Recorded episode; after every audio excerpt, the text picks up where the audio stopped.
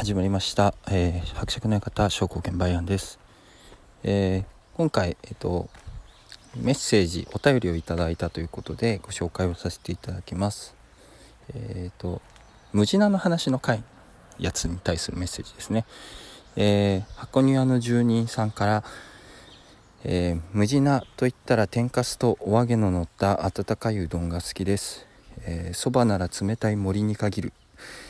薬味すらいらんのです。何の話や。ところで、えー、赤録奴隷から始まる英雄伝説も少しずつハラハラドキドキしながら読ませていただいています。ただ恥ずかしながら外国の物語で常に障壁となるのが登場人物の名前です。特に漢字となると読み方まで、えー、覚えられるまでなかなか進まず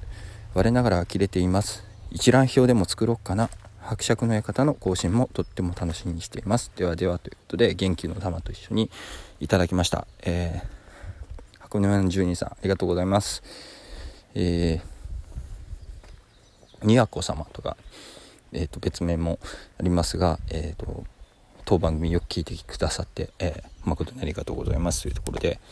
これ無地なと言ったら天かすとお揚げの乗った温かいうどんが好きですっていうのってどうも関東ローカルらしいですね。あの無地なそばとか無地なうどんっていうと箱根の住人さんが言ってるようにえっ、ー、と天かすとお揚げがの両方乗ってるやつを無地なうどんとか無地なそばって言って天かすだけのやつをたぬきうどんとかたぬきそばえっ、ー、とお揚げだけ乗ってるやつを油揚げですね。お揚げだけ乗ってるやつを、え、きつねそばきつねうどんって言って両方乗ってるやつをえー、無地なうどん無地なそばっていうのはどうも関東限定今は広がってるのかもしれないですけどもともとは関東限定の、えーと、故障らしいですっていうところでございます。であと後半のあの赤録奴隷から始まる英雄伝説っていうのが何の話かと言いますと、えっと、私あの何と言いますか、えー歴史小説書いてる人でございますので、えっと、その関係で、えー、赤録奴隷から始まる英雄伝説っていうのは自分の今書いているまだ書き途中で、えーと、連連載というかあの投稿を続けている小説家のなろうの方に投稿させていただいている、えー、歴史小説で、えー、五個十六国時代の奴隷から皇帝まで成り上がった異民族の英雄である赤禄っていう人、えーと、石に弥勒菩薩の六でそもそも主人公の名前がパッと読めないんですけど、えーと、赤禄っていう人を主人公とした歴史小説の方を書いています。でいろいろ調べながら書いてるんで結構進むペースが遅いんでなかなかあれなんですけれどもえーとこれ書いてる人も読めないぐらいの名前の人とか結構出てきてたりとか。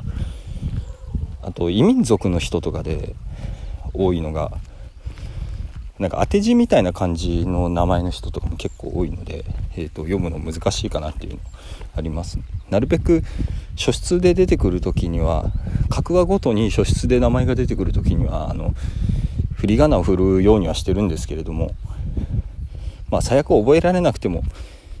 なんとかなるかなっていう感じがしますのでそんな気構えずに読んでくださればいいかなと思います。ある程度人数で揃ったら登場人物紹介とかを、えーと、前書いてた後部大停電っていうやつの時には途中で話が半分まで進んだところで登場人物紹介とか付け出したりしてたんですけどえっ、ー、と、まあ、キャラクターが出揃うまで登場人物紹介先に出しちゃうとなんかえっ、ー、とバタバタしてしまうかなと思ってちょっと付け足してなかったんですが、えーと、今後はちょっとある程度考えて、えーと、できる時期に、えー、登場人物紹介とかも付け出していこうかなというふうに考えております。えっ、ー、と漢字の名前で難しいのも小説中国小説はは三国志ですら名前に似たようなやつがいっぱいいたりして龍なんとかすげえ多いよなとかそういうのもあるんですけどあと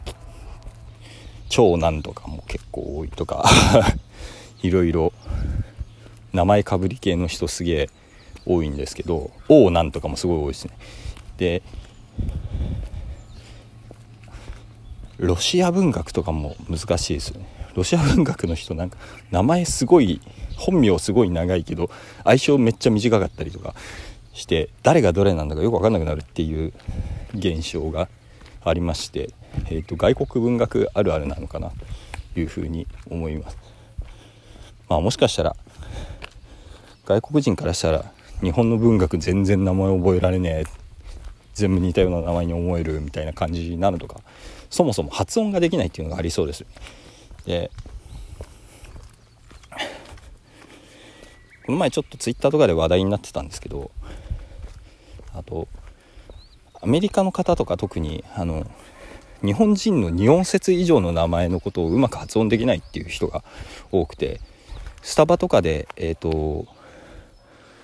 コーヒーを注文する時にあの相手が発音しやすいように全然名前違うけど、えーと、名字とかでちゃんと名前書かないであのケンとかにしてる。人龍とかケンとかにしてる人が結構いてあのレストランネームみたいなスタバスターバックスネームみたいな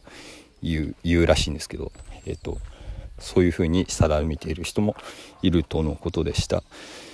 まあ言語のことなのでなかなか難しいよなっていうことで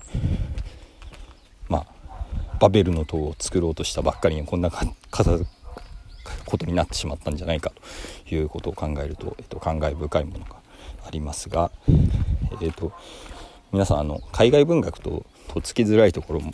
あるかもしれませんがそれはそれで違った魅力がありますので、まあ、現象で読んでないくせに何を偉そうにという感じはあるかもしれませんが、えーと、触れていただけると、